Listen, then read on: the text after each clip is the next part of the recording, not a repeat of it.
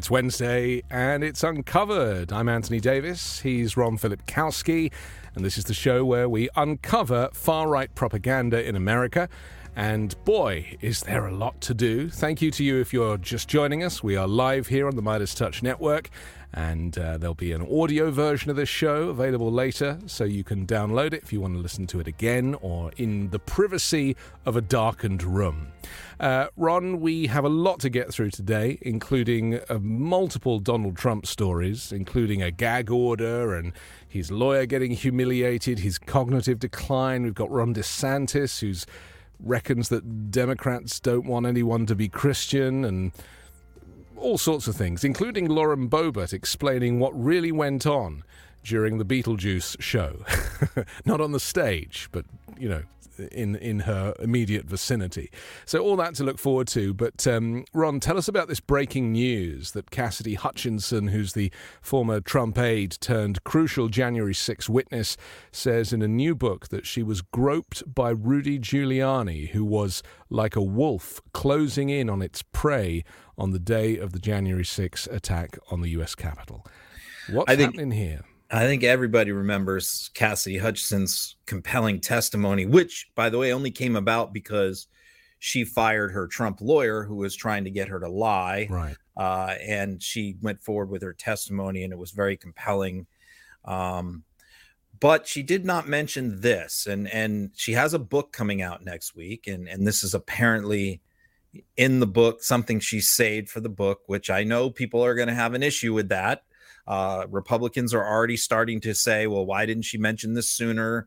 As well, this happens all the time in this country, doesn't it? Yeah, it's like people will yeah. hold on to the most emotionally like compromising information just because there's a, b- a book coming out. And that's not something I've ever understood. So we can't blame yeah. Cassidy Hutchinson. I'm sure it's on the advice of her publisher, but this happens all the time, doesn't it? Yes. And, and it could also be the case that she just didn't want to talk about this publicly, right. you know, and she was embarrassed or humiliated or whatever the case may be. We know in, in situations like this, the victims do not always come forward until much later after they've had a chance to process it and deal with it and get counseling. So that may also be the case. It might not just be the book. Mm-hmm. So, um, but yeah, I mean, look, This is this is a long Rudy has a long history here. Uh, you know, he's being sued right now by his personal assistant who has tapes of him, you know, sexually harassing and assaulting her. Um, there have been other women who have made similar kind of complaints. Of course, he was famously in the um, the movie. Um, what was the movie? Uh, the uh, Sacha Baron Cohen. Uh, oh, yes. Borat, the Borat, you know, the Borat film, yeah. movie. So, I mean, Rudy has a history of being a pervert.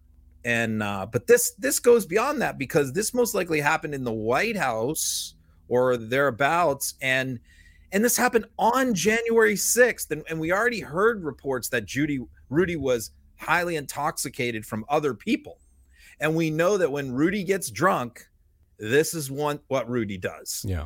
And uh, so, yeah, it's uh, but, you know, it also shows like this is Donald Trump's lawyer. Personal lawyer who's in the White House. He brings this person in and has them around these young women working in there. And it's just part of the whole culture of MAGA and Trump. I mean, you know, I was thinking, what was I listening to? I was thinking, I was listening to Lauren Boebert talking about men. And she was, this is, I know we're going to talk about her later, but this is just as an aside, that is it that Republican men, and this sounds like I'm tarring all Republican men with one brush, and I really am not, but it seemed to me that the experience of a lot of females who come into contact with this, I don't know whether it's just the kind of U S machismo, like over-testosterone thing where, you know, there's a, seems to be a lot less equality in this country than many other countries when it comes to that, the kind of male-female roles, you know, gender roles. And I think it was Lauren Boebert just describing the experience of like being around guys and what guys are going to say and what to expect from guys, this kind of kind of bro culture, which, which, you know, sure, it exists in other countries, but in different ways. And I really do feel that, I speak as a European man, obviously, so it's a slightly different perspective on things, but there really is this kind of disgusting view of women on behalf of some American men, where women can be just treated like, you know, com- fodder. And it, it's it's so grim that in this day and age, and you know, if we're talking about Rudy Giuliani in two thousand and what well, that that was twenty to twenty twenty-one, wasn't it? I mean, it, it's not long ago to go, oh, you know, it was the seventies, it was the eighties, you know, the culture was different back then.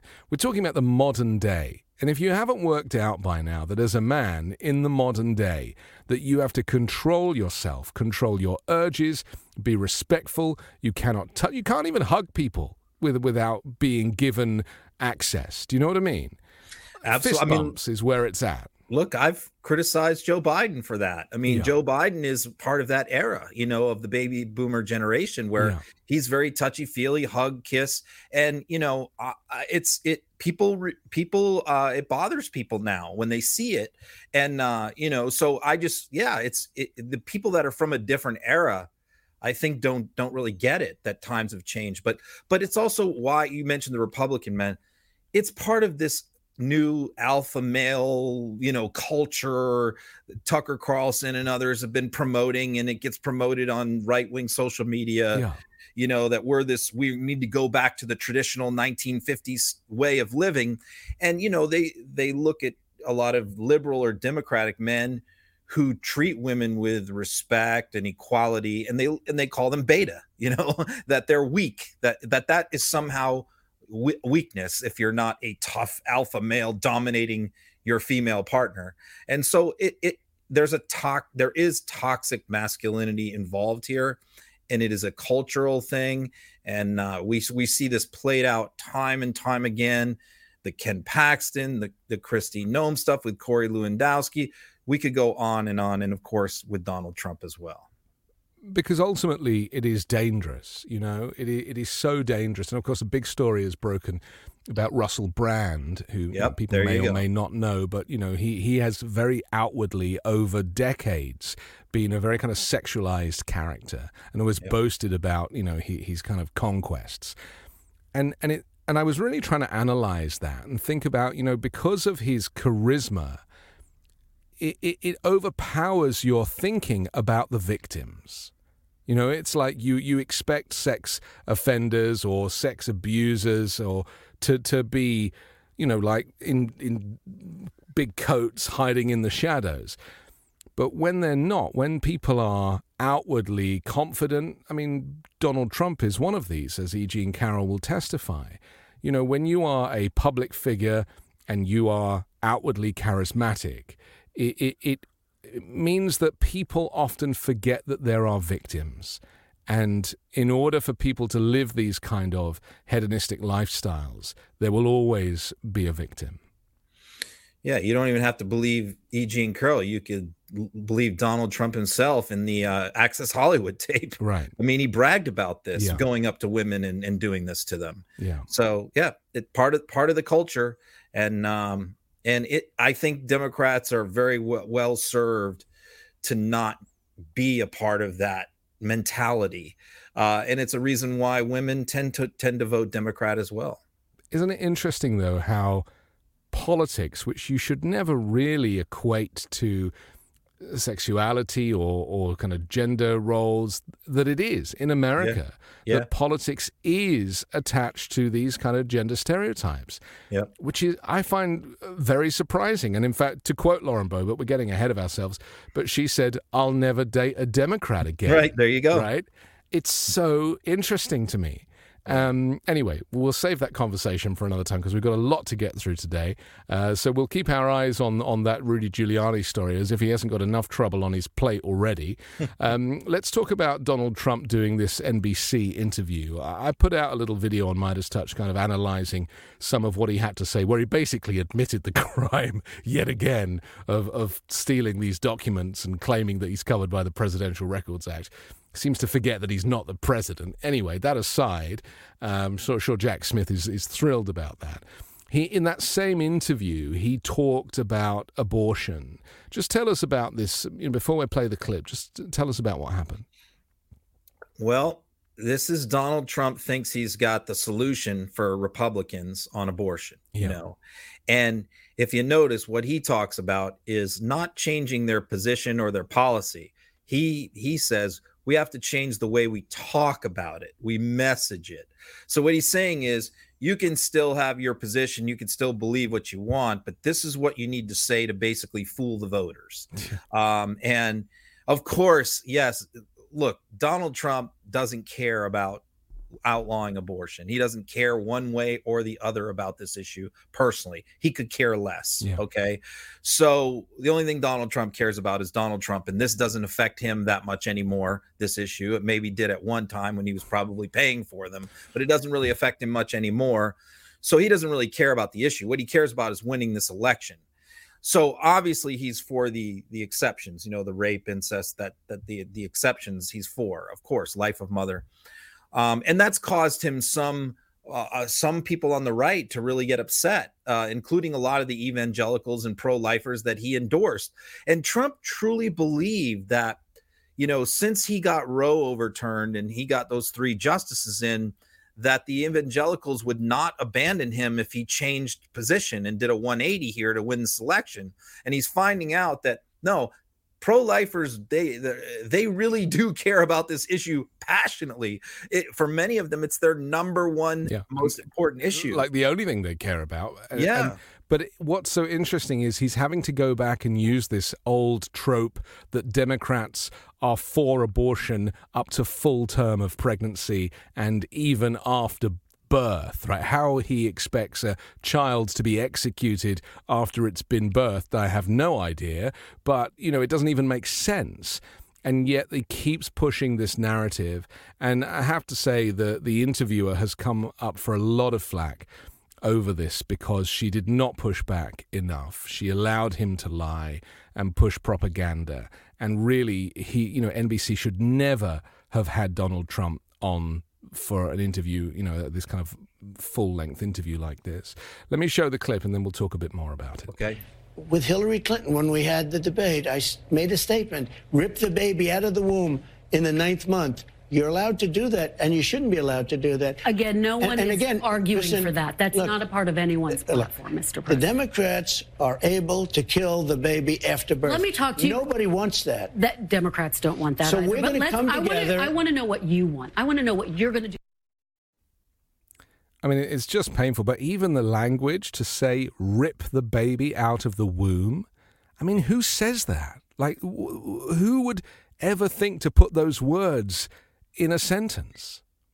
What he's saying, what he's saying here, and what he said repeatedly to Republicans is every time you're asked about abortion, you should say, you should talk about the the, the three exceptions, and then you should talk about Democrats' position and say that this is their position. In other words, what he's saying is do not talk about, if you're for a heartbeat or six-week ban or fifteen ban, he's telling him, don't talk about it. And yeah. and as you can see, he won't talk about those things. Yeah. He refuses to say what his clear position on abortion is. He will only say, I'm for the three exceptions, and Democrats want to kill babies at, at uh, you know, nine months. The reality is, of course, those are only life of mother situations where either the baby is going to die or the mother is going to die. It is much less than one percent of all abortions. It's a it's a microscopic number. So when he says, here's the contradiction in his position. When he says he's for the three exceptions, well, those abortions he's talking about are one of the exceptions, life of mother. Yeah. That's when these abortions are happening. Yeah. So when he says, I'm for a life of mother exception and and we shouldn't we shouldn't have abortions late term, that's what life of mother exceptions are. He's just a disgusting human being. He really is. And I, I really feel that on this topic, it exposes quite how little care he has for other humans, especially women. He just has no interest or respect for women. And it just goes back to what we were saying earlier about this kind of political divide and how Republicans are increasingly seeing women as second-class citizens. Meanwhile, the rest of the world is trying to bring about p- parity, you know, both at home and in the boardroom. Um, so we've got a few kind of Donald Trump stories to talk about. The the other video you posted on uh, Twitter or X or Elon or whatever it's called this week um, was this one about where we kind of visibly see his cognitive decline. And, and something I, you know, They're always criticizing Joe Biden, who always corrects himself. You know, if Joe Biden has a, you know, stutters or gets confused with something, he always corrects himself and gets him, you know, gets back on track. In this clip, Donald Trump doesn't correct his mistakes. He tries to then work them like a spaghetti junction yep. into the narrative. It's so weird. Let's watch it and then we'll give it some analysis. The radical left thugs who have weaponized law enforcement to arrest their leading political opponent, and leading by a lot, including Obama. I'll tell you what, you take a look at Obama and take a look at some of the things that he's done. This is the same thing. The country is very divided. And we did with Obama. We won an election that everyone said couldn't be won. Including Obama, you see what a... And then he couldn't remember Joe Biden's name, so he said Obama a second time. I mean, who is this guy? Yeah, you're you're right. I mean, what Joe would do in, in that situation, situation, sorry, I lost my voice there, is um, is say, oh, excuse me, I meant... I meant Hillary Clinton. Yeah. You know, that's what that's what Joe would do. Yeah. But yes, this is part of Donald Trump can never admit a mistake, right, and can never say that he he messed something up. So he just acts like, oh no, I meant to say Obama. Yeah. You know, and and he starts weaving and he and he makes it worse. And then, you know, what's not in that clip is he talked about, you know, how um he, how um Joe was going to start World War Two. That's right. You know, of course, that was also part of it. So so yeah, I mean, for every, um, you know, Joe Biden gaffe clip, we can trot out three or four Trump gaffe clips if we want. It's so interesting. Can you imagine Donald Trump going, oh, excuse me, I mean... Never. He's never done that. Never, ever nope. would say, oh, I'm sorry, or oh, excuse me. Just never. normal, you know, normal linguistics, normal kind of uh, American English language. Because to him, that's a sign of weakness. If you admit that you made a mistake. A sign of weakness to me is not knowing a thing about abortions or about the needs of women's health care. That's a sign of weakness. You know, it's or, or trying to overturn the election because you didn't like the result. That's a sign of weakness. It's it's so I am becoming, and you may have noticed because I'm putting out increasingly explicit videos where I'm just like, I am done with this guy. I just would. I'm just ready for him to exit stage left and us never hear from him ever again. And unfortunately, that is not going to happen. You know, this has been years now, what, from pre twenty sixteen that we've been listening to, to this garbage and this propaganda and this rhetoric. I mean, you know, it, what, seven, eight years of, of this like constant Trumpism. It, it's, it's really not good for the psyche. As you can see, Ron, I'm falling apart here. It's worse now than it was in twenty yeah. or twenty sixteen. It's worse.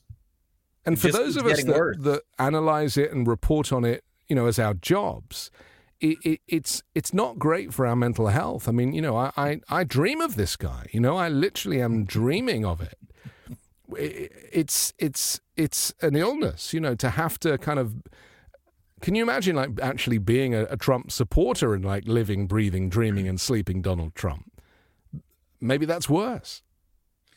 Yeah, I mean, I've developed such a, a thick skin over because I've listened to so much Trump, you know, yeah. all of his speeches, podcast interviews and stuff that it, it, you know, I used to I used to do that. Blood pressure would go up, throw things at the T V, scream and yell. Yeah. It, it doesn't really affect me anymore just because I've become. And, and that's probably, you know, what he wants is for people to become desensitized to the lies. Right. But you know? But it's important. I mean, I, I you know, I'm not emotionally invested. I, I kind of save my emotions for my family.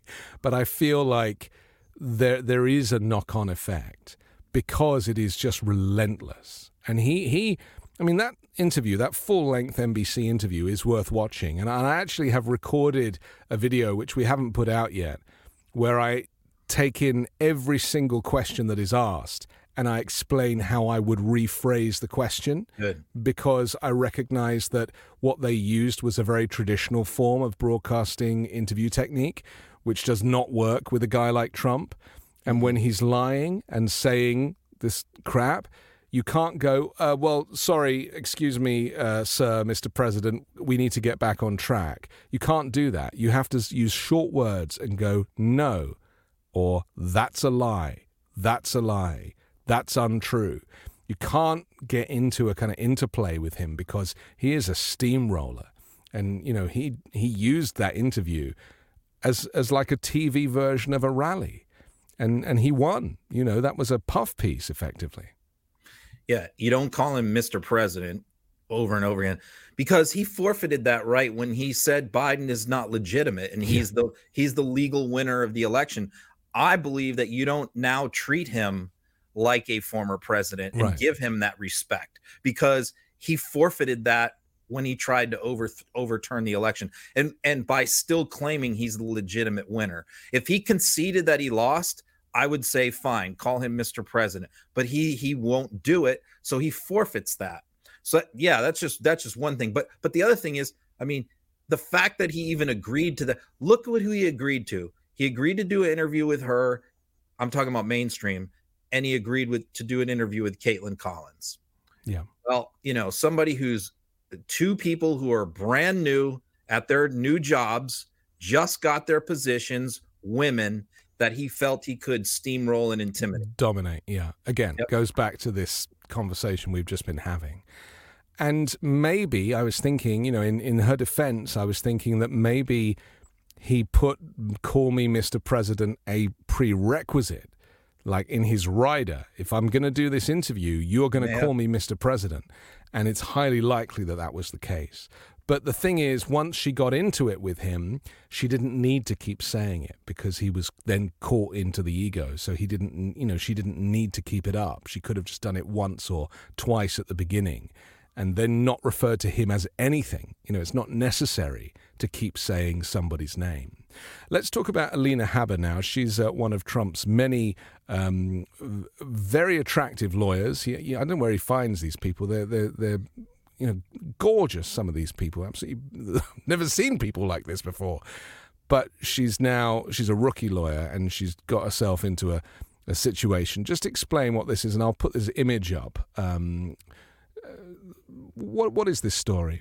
Well, this story is about his new rookie lawyer. So Alina Habba had this case, and she was, uh, this is the case of the defamation lawsuit that he that Trump filed against Hillary Yeah. because of Russiagate. He sued Hillary Clinton for um, defamation.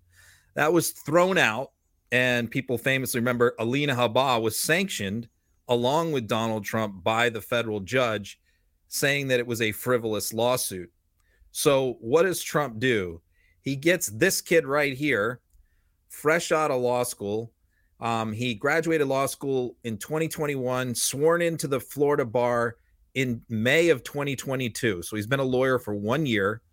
So he gets this kid to slap his name and refile the same lawsuit, citing newly discovered evidence. What was the newly discovered evidence? The release of the Durham report. And, you know, the judge just completely destroyed this brief. He didn't personally go after this kid because I, I think the judge gave gave the kid a break, actually. Yeah. Didn't sanction him and just ripped him to shreds. Um, but, you know, you think about it, this kid started, this is his first big case. I mean, he can you started imagine his legal career? The responsibility. I should say, for the purposes of equality, that he is very handsome as well. Just want to make sure uh, yeah. that all lawyers get, get treated with the same brush, as are you. Um, what's so interesting, just going back to the interview, was that the things like the Durham report that Trump uses as reference to make his point are all garbage, right? He talked yep. about the Twitter files in the N B C interview.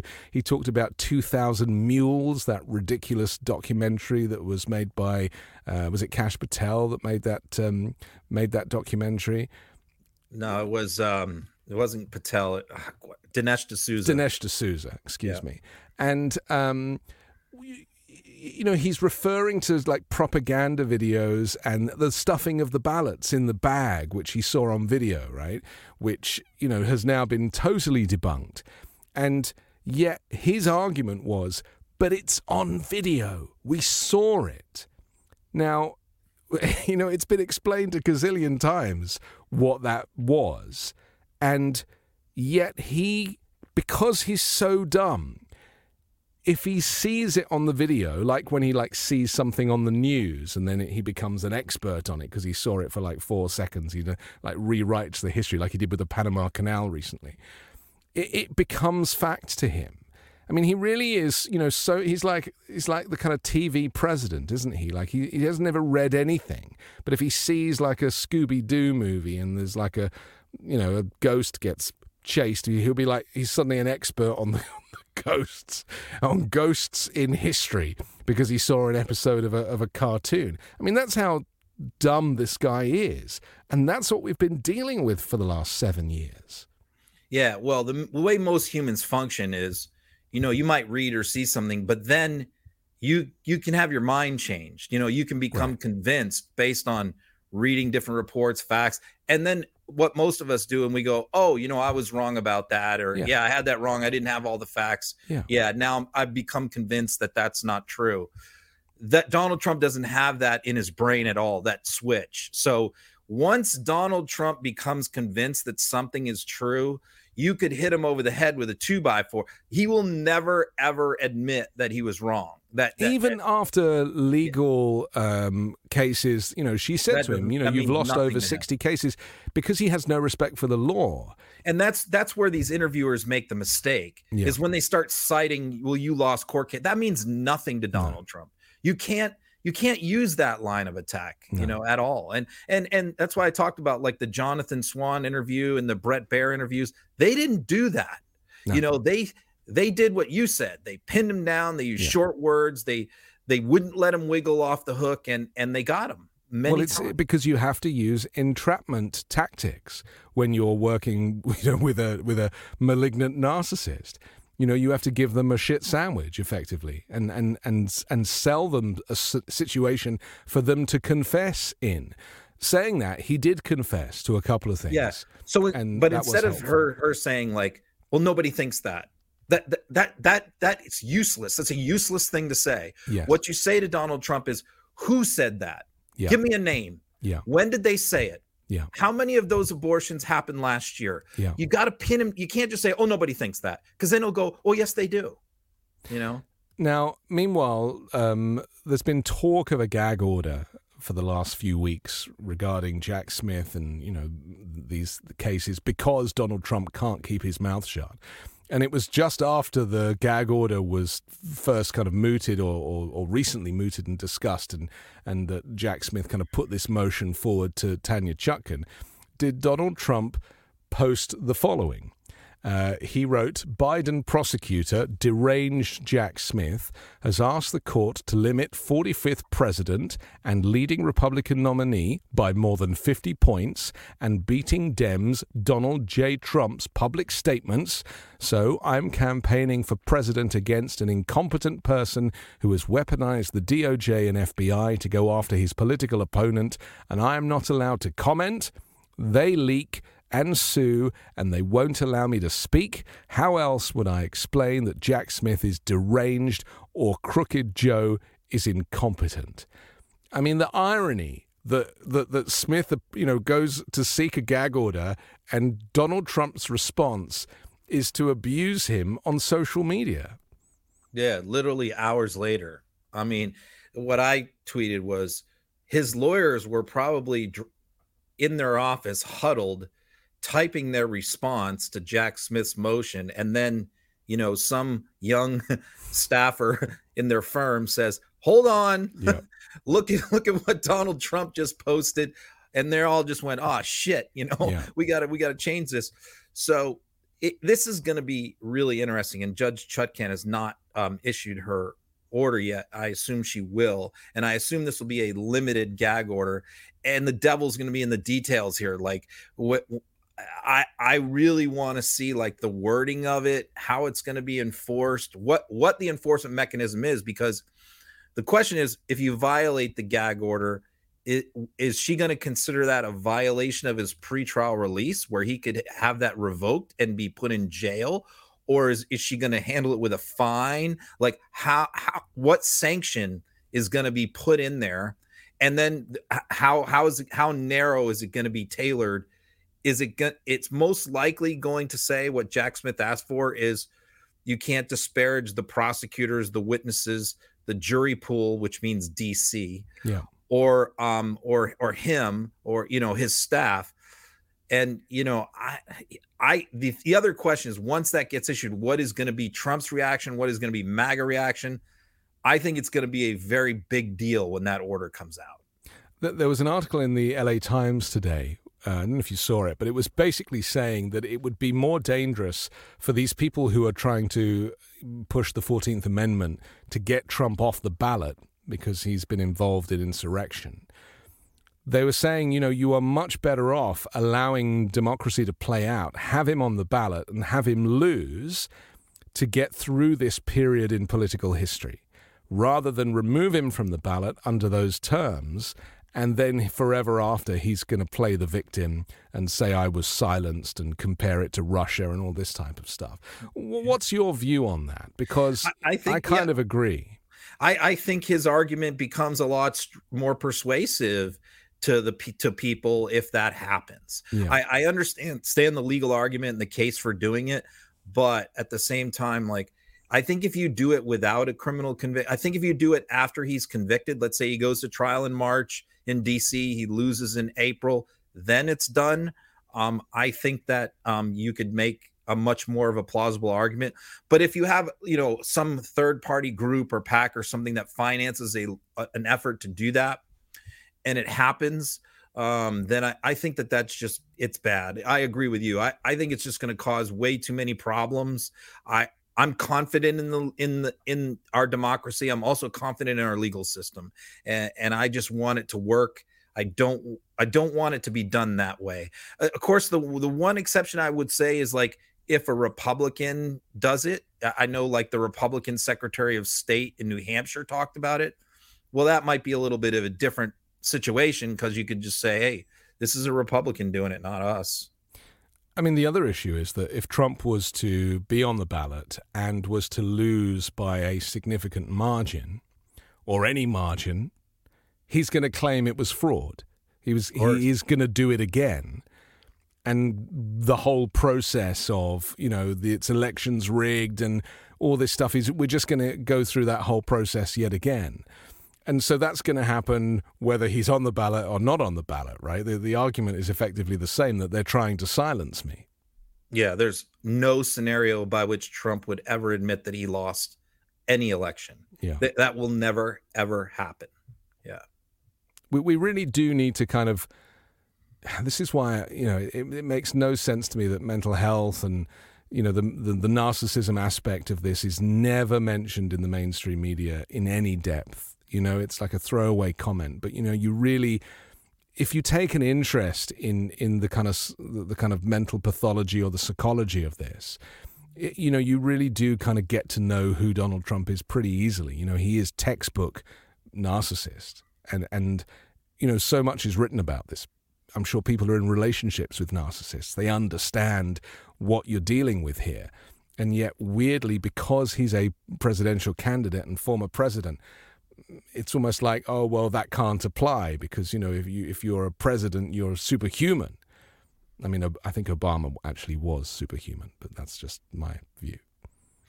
Yeah, and they have to be treated differently and treated with kid gloves and yeah. shown respect and deference and all of that. Yeah. yeah, we have to start treating this this guy like that way. Yeah. yeah.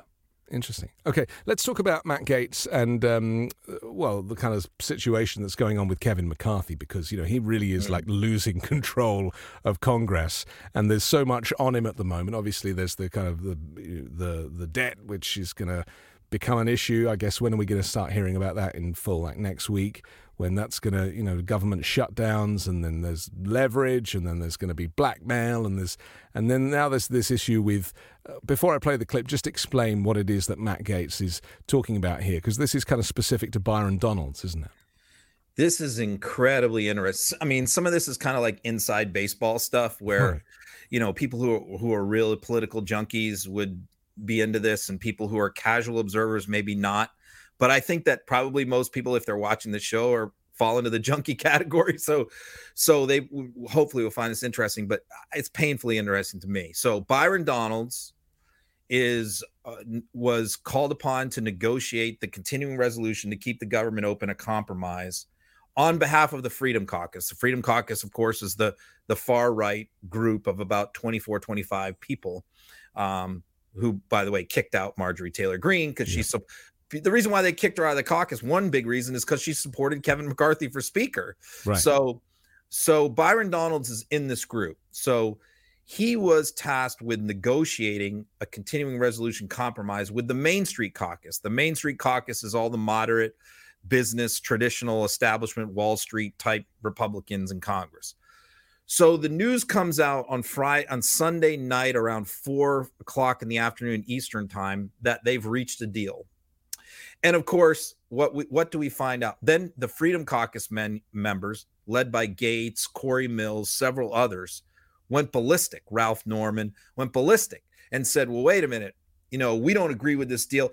So the crazy part, the first crazy part is I, what popped into my head is, wait a minute, Byron Donalds negotiated this deal. Did he check with his own people? Like, did they, did he even make sure that they were on board with this? He's just negotiating on their behalf, and then none of them want this.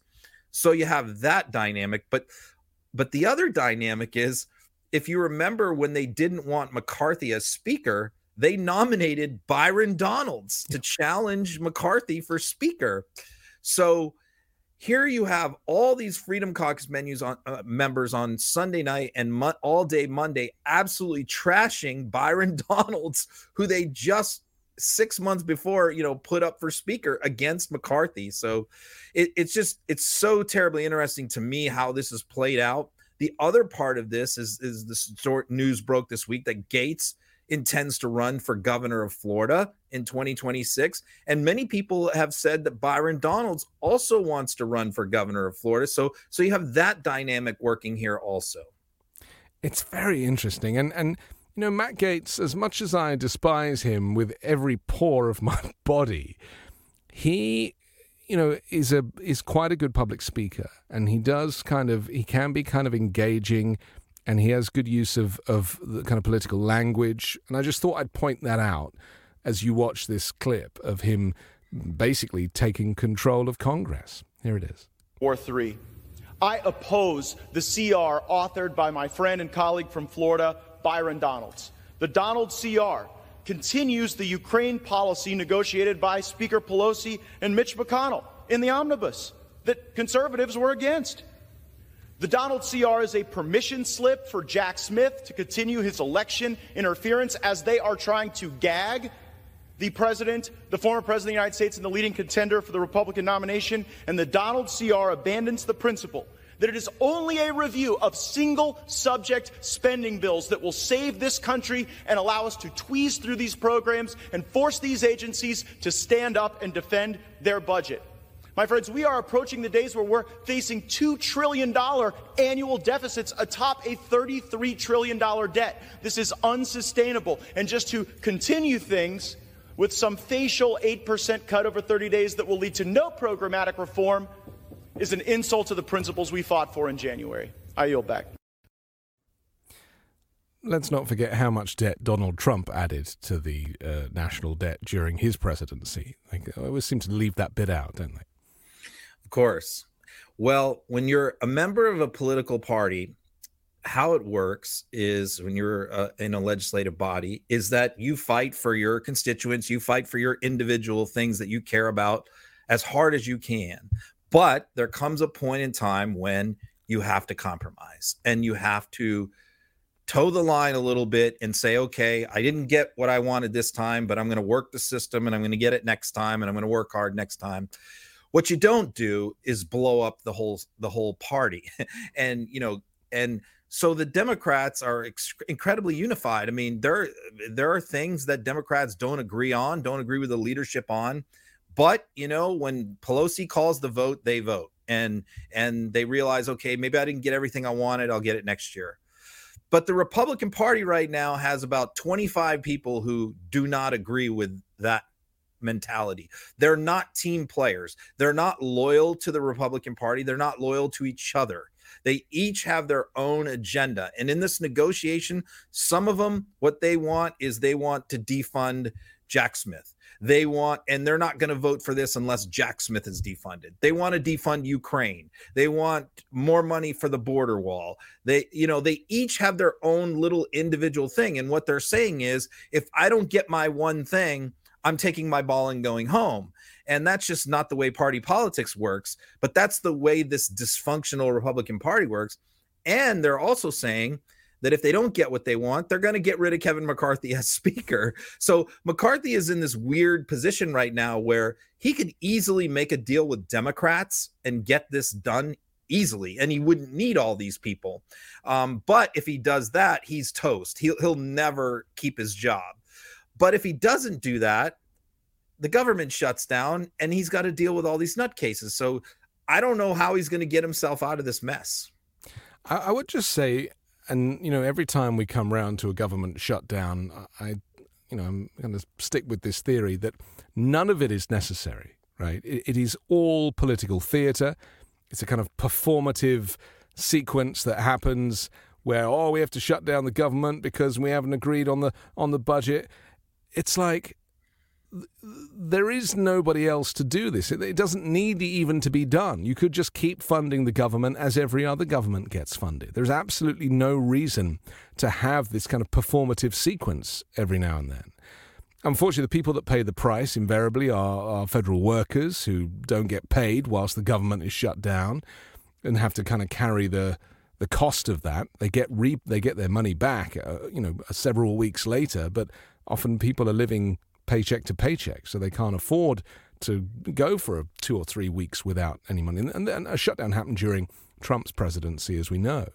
But none of it is necessary because, you know, when you're talking about debt of trillions and trillions of dollars, to kind of fund the next period of government, it's essential, right? You can't live without government.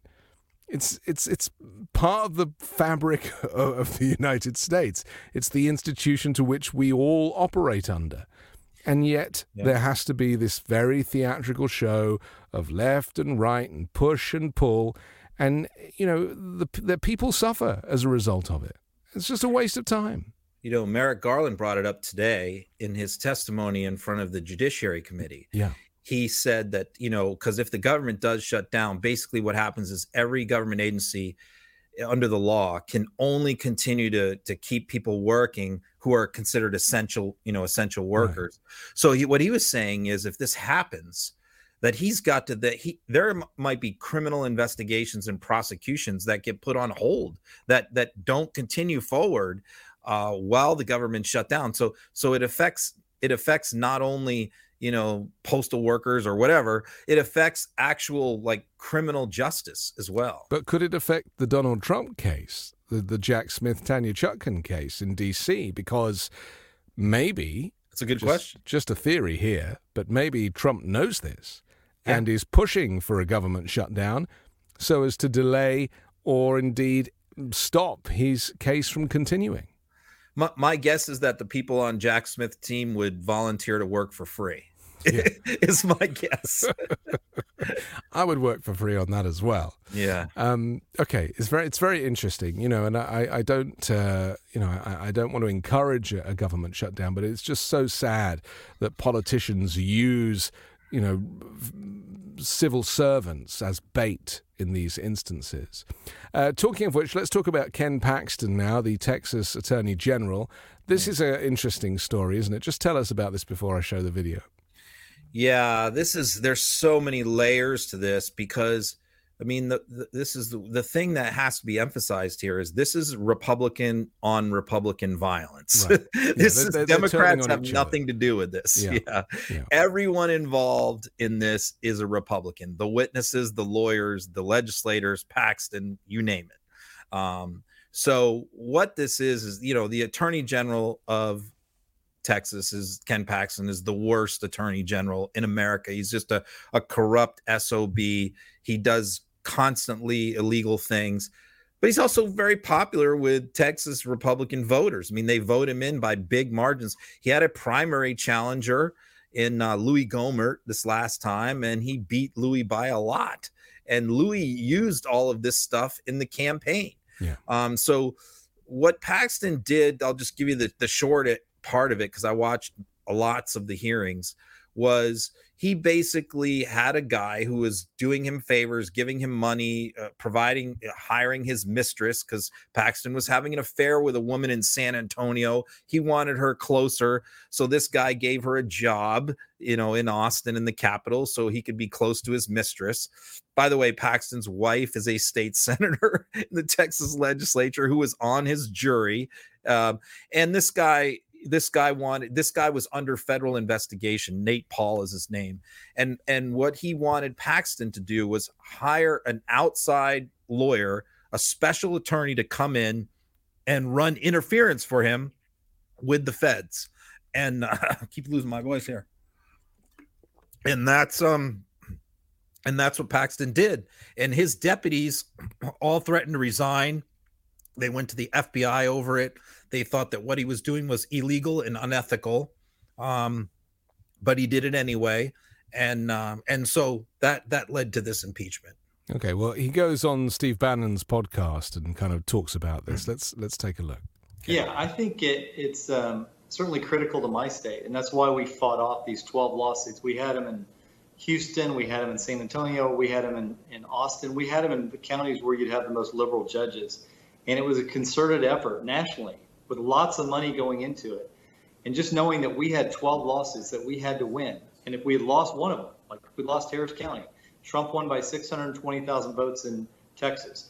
Harris County mail-in ballots that they wanted to send out were two point five million. Those were all illegal, and we were able to stop every one of them. Had we not done that, we would have been in the very same situation. We would have been on election night. I, I was watching election night, and I knew when I saw what was happening in these other states, that that would have been Texas. We would have been in the same boat. We would have been one of those battleground states that they were counting votes in Harris County for three days, and Donald Trump would have lost the election. Well, that clip is shows this. That's a little bit older clip, but that shows why Ken Paxton was so important to for Donald Trump to keep in his job. Right. Because what he said there is Donald Trump would have lost Texas if he hadn't sued sixteen counties in twenty twenty to prevent mail-in balloting. So Paxton is bragging that he got a couple of million mail-in ballots thrown out, which helped Donald Trump win the election. And that's why Donald Trump and his allies fought so hard to, to win this impeachment. And after the impeachment, Trump posted on Truth Social that he made calls to the jurors, to the Texas senators, and he was responsible for Paxton winning. Do you know, I was just thinking about um, this argument about Donald Trump and election fraud, and the fact that that journalist in the N B C interview, but certainly in all other analysis that's done, nobody really focuses on the fact that with all, if Trump had claimed that everything was fraud that he said was fraud, it's still not enough to change the outcome of the election. And this is something that is really important, right? It's like, yeah, okay, fine. You think dead people voted? Fine. It's still not enough to change the outcome. There was a seven million vote difference. You know, you're talking about a few thousand here or there, or six people in that county. It's like, you know, focusing on that and presenting that argument to Donald Trump and his surrogates, that it's not enough to change the outcome, to me is a very compelling argument. And yet it's an argument that is very rarely used. Well, no, because they brush it off because, you know, they have many other many other theories about yeah. other votes that, you know, have been stolen from them. But now Ken Paxton is a is a key part of the uh, of the chess game. And and the other thing that, by the way, that the MAGA Republicans have argued is that by them winning this trial, that basically ends the Bush era in Texas, that this was right. MAGA versus Bush, and that and that this this acquittal signifies that the old era of the, the Bush family dominance over Texas politics is officially dead now. It's the end of the dynasty. I, I'm yeah. thrilled to see the Republicans turning on each other. It's like Lord of the Flies, isn't it? You know, they, they're getting to that point now where they're, they've run out of food.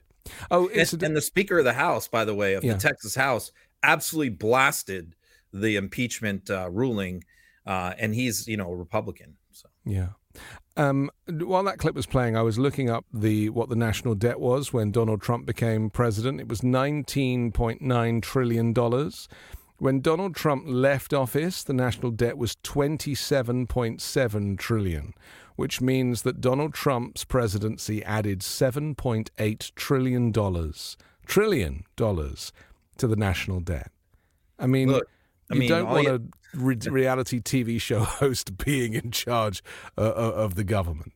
All you have to do is look at D- Trump's fifty-plus year record in business. Yeah. Trump doesn't doesn't worry about debt. No. You know, Trump will leverage himself to the hilt. So the idea that he was going to care about debt when it's somebody else's money, it, you know, he, he could care less.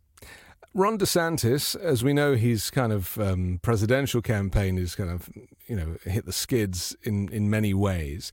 That you posted a clip, which I thought was very interesting, of him claiming the Democrats are wanting to kind of um, end uh, Christianity or prevent people from, from practicing Christianity.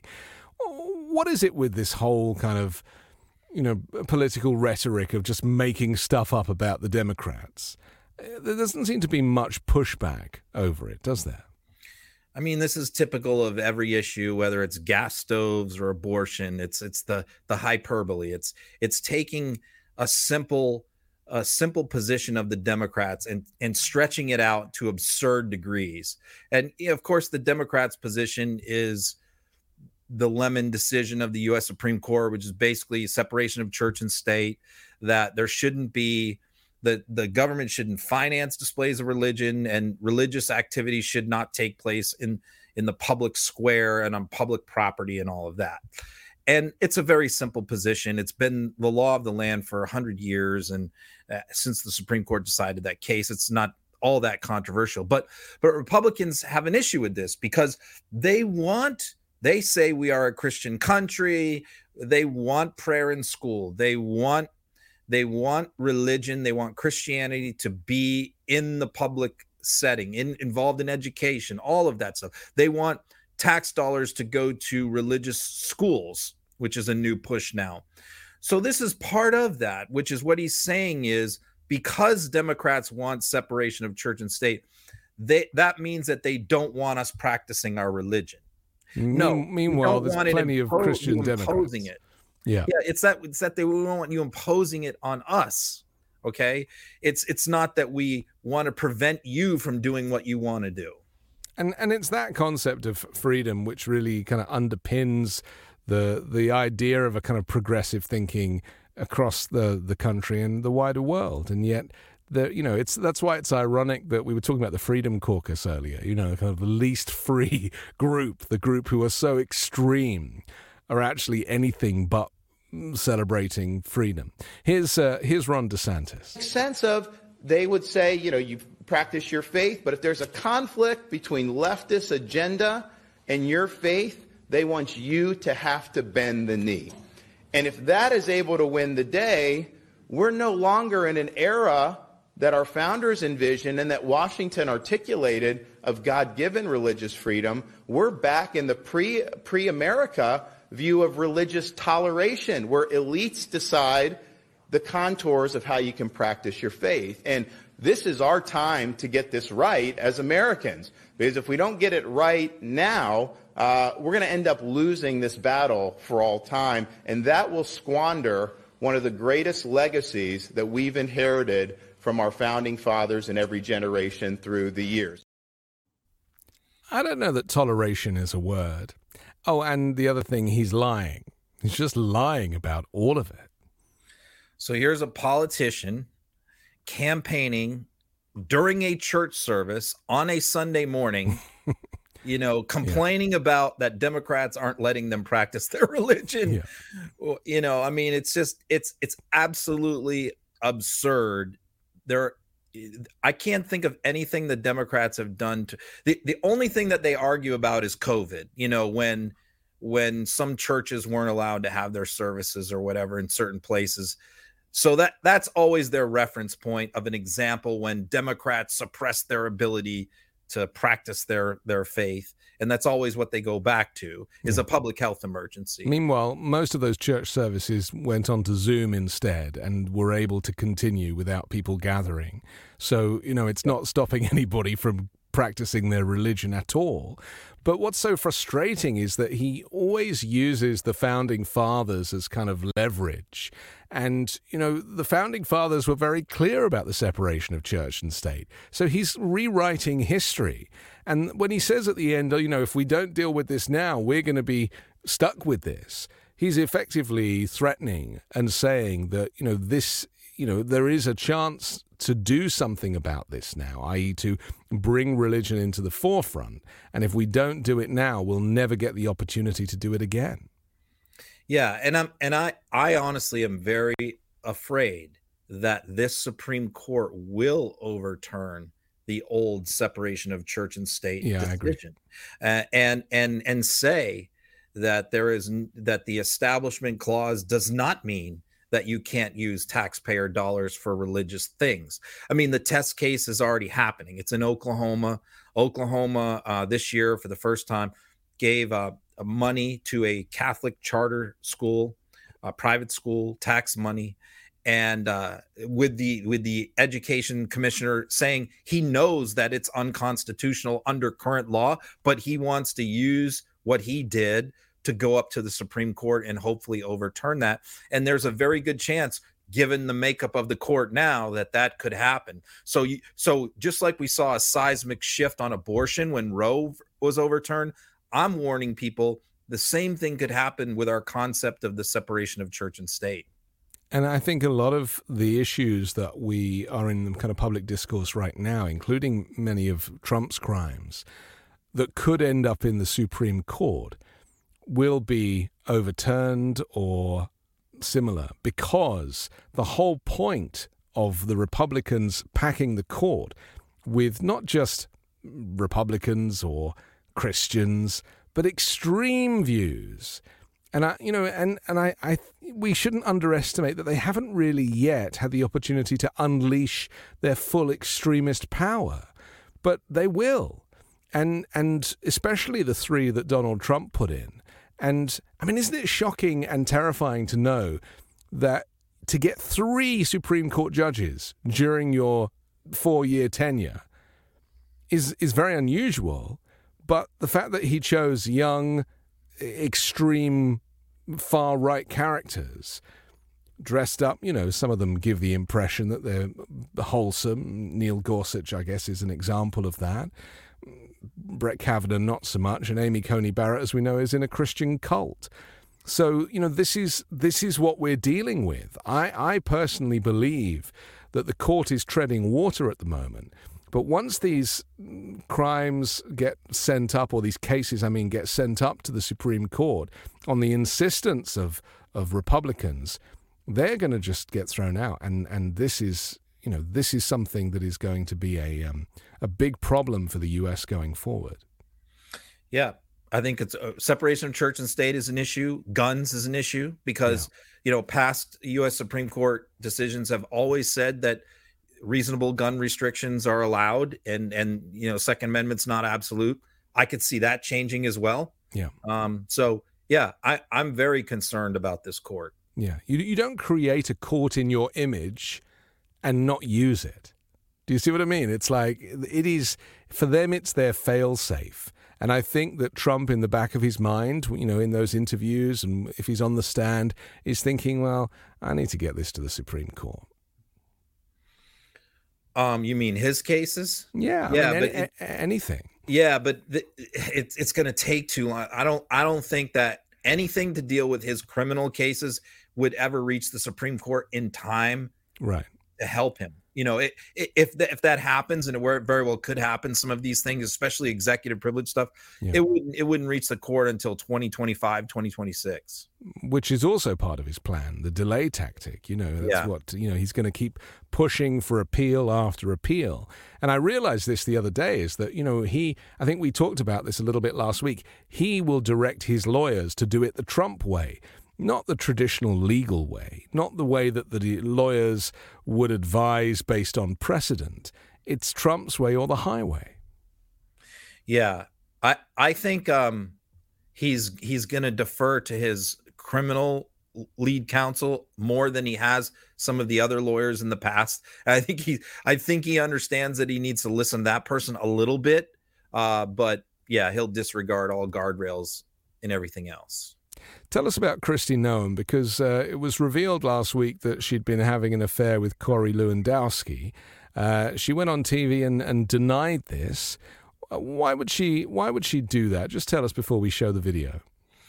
Yeah. So, um, well, Corey Lewandowski was bounced by Trump. He he was running Trump's pack. Trump Save America. After Trump left the White House, Corey's job was to run Trump's pack, and that's what he was doing for a long time.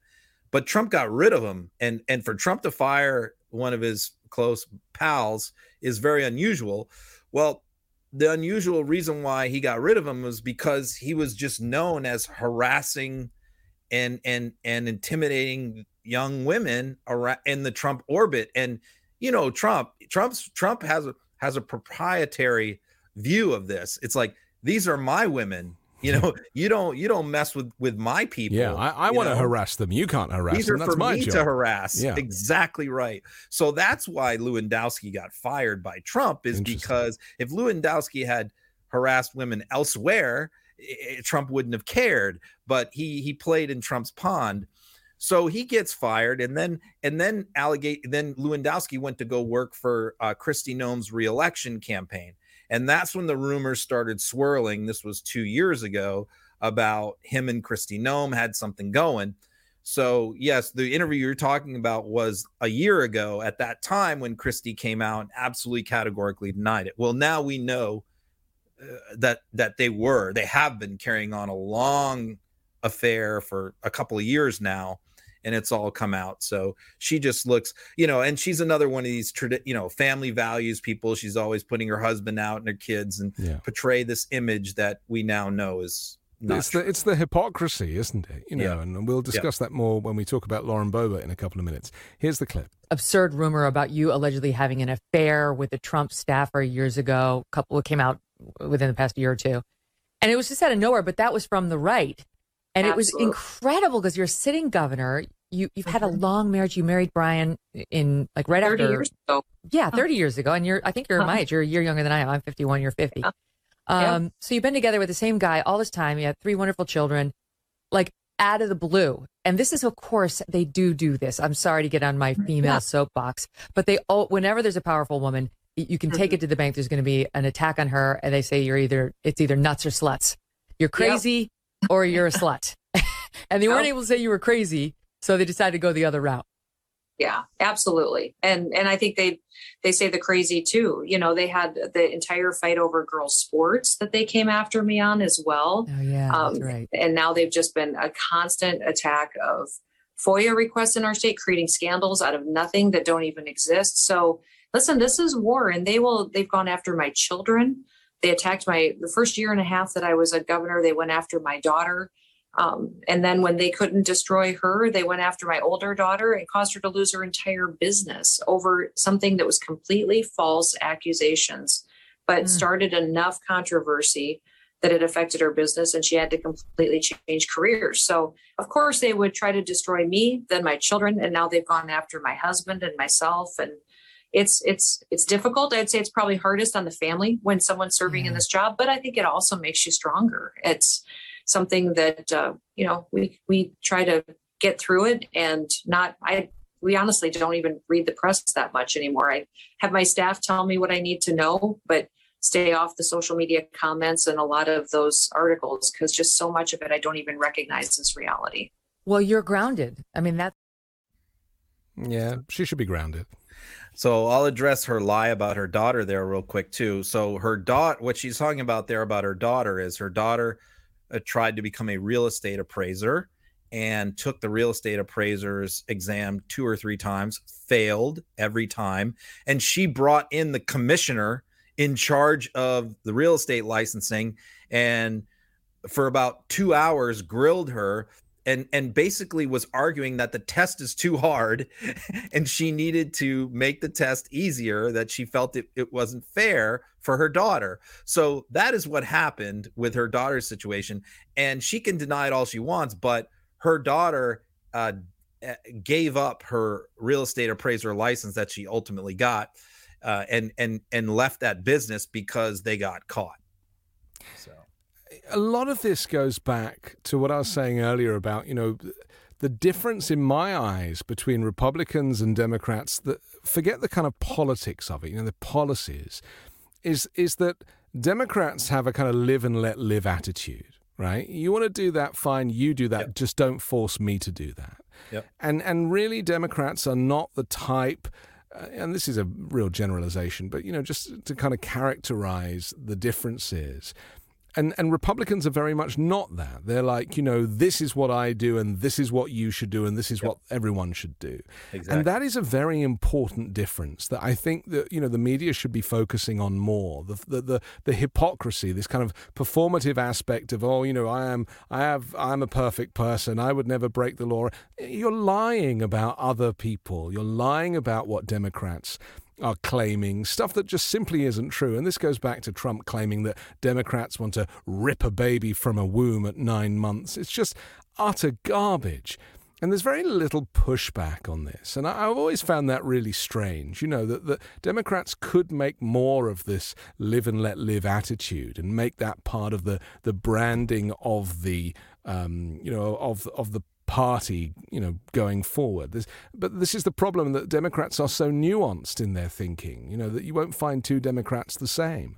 Republicans Let, have much narrower in terms of those things. Make one more point on this, because last week's show we talked about Noem being a contender for Trump's running mate. V P, yeah. This breaks right after we did that show. Right. And I can tell you that Kristi Noem is toast. She will not be Trump's running mate, not because she got caught having an affair, yeah. but because she got caught having an affair with Corey Lewandowski, right. who Trump does not like anymore. It's so it's so incestuous, isn't it? It's so interesting. So with this one more candidate you think is now going to be the, the V P pick, who, who did you say it was? Elise Stefanik, Elise the congresswoman Stefanik. From New York. That's right. I, okay. I feel really good about that pick even more now. Yeah, that's because you've only got one pick left. I well, that's it. Okay, we have penultimate story is Charlie Kirk. Uh, he went on a... Was he sent to North Arizona University by by the Republicans to try and, I don't know, kind of get amongst the, the youth and encourage the to convince people to vote Republican? I mean, what's what's the story behind this? Because he got mobbed, basically. We could do a whole show on Charlie Kirk's operation. it it's actually pretty interesting. So I'll I'll I'll shorten it and just say, you know, the the. There's always these young Republican clubs, and I was involved in them too in college, you know, that always existed. Um, and, and there are, of course, a minority on college campuses who students tend to be more liberal. So, yeah. you know, Charlie Kirk, a dozen years or so, came up with the idea that he was going to form this organization called Turning Point U S A. And he was, he never went to college himself. He was bankrolled by a very wealthy older guy who thought that Charlie was going to be the Pied Piper for the Republican Party, that Republican parties have always done poorly with young voters, and Charlie was going to change that. And he was going to start these Turning Point U S A chapters, which is basically like a young Republican club thing, all over the United States and college campuses, hold these big meetings. And he was going to be the one that was going to deliver the youth vote for the Republican Party. And the Republican Party has poured millions and millions of dollars into Charlie Kirk for his efforts. And what has happened is it's only gotten worse for them. Like seventeen percent of Gen Z is registered Republican right now. seventeen percent. So it's not working because Charlie is a repulsive person. Yeah, he is a and, disgusting And so creature, yeah. This was his trip to Northern Arizona when, you know, he was greeted by the students there who just who just ripped him to shreds. And, you know, the other funny thing about this is that Charlie thinks that this is funny, and he's he's talking about it today. Look, all these crazy liberal women at Northern Arizona were yelling at me. Well, you know what? You know, you're disparaging them. You're making it even worse. You're, you're. If I was Ronna McDaniel, I would go, how is this guy, how is what he's doing helping us with these voters? We should say that with Turning Point U S A, he has made millions. Very wealthy. Right. He is very wealthy off the back of this political Correct. movement.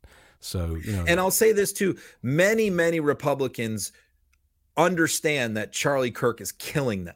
is yeah. hurting them. Yeah. But he's become so entrenched with the leadership of the party that they can't get rid of him. Okay. Here he is being mobbed by uh, an audience that were, were not particularly warm towards his arrival.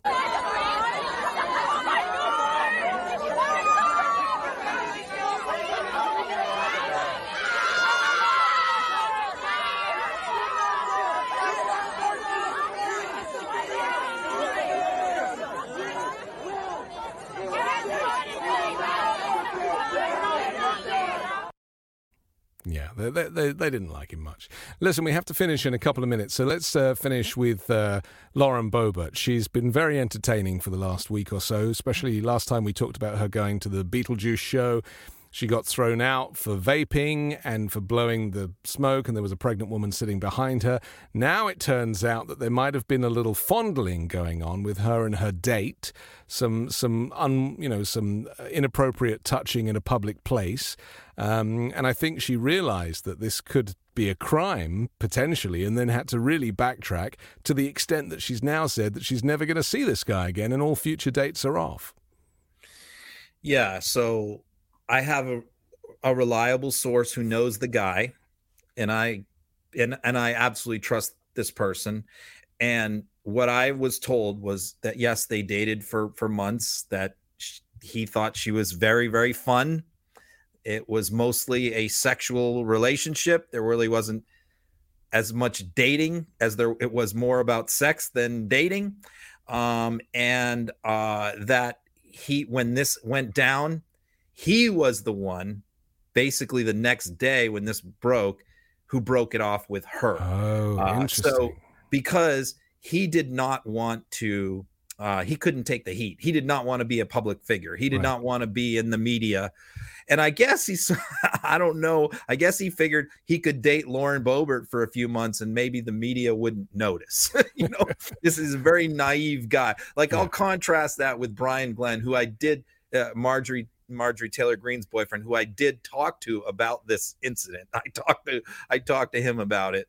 And, uh, and, and basically what I said is, you know, you knew the deal. He knew when he started dating Green that the day was going to come when the shit was going to hit the fan. He was, and he was prepared for that.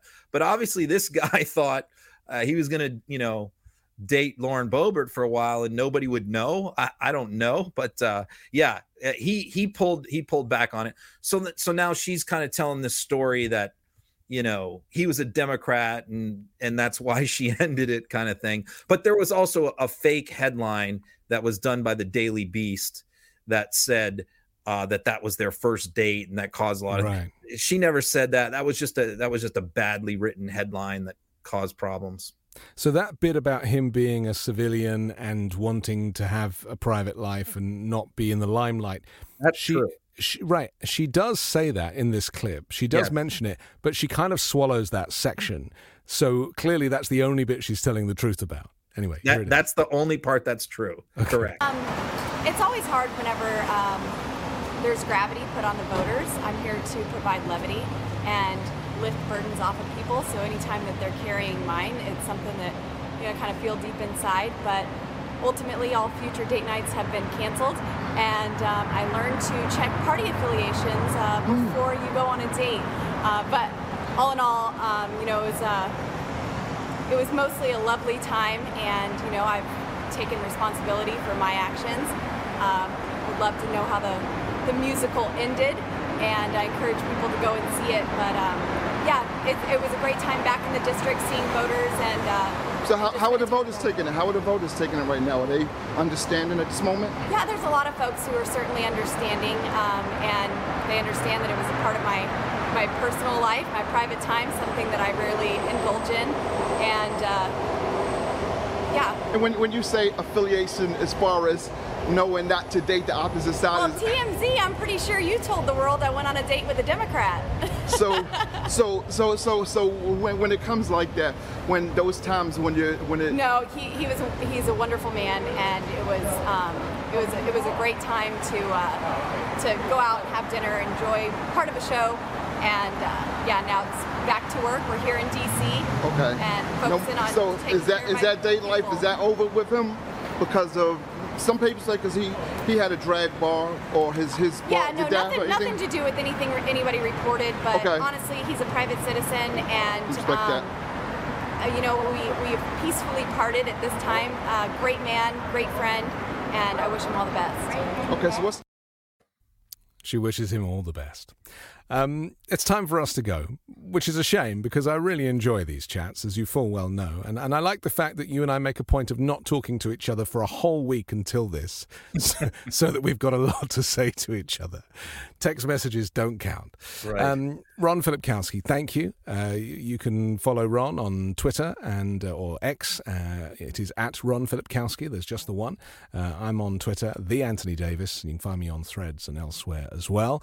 Uh, we'll be back next Wednesday at the same time. You can join uh, the podcast, just download it, drop this evening if you want to hear the audio version, or you can rewind straight away and watch the show again. Thanks a lot, Ron. Great to see you.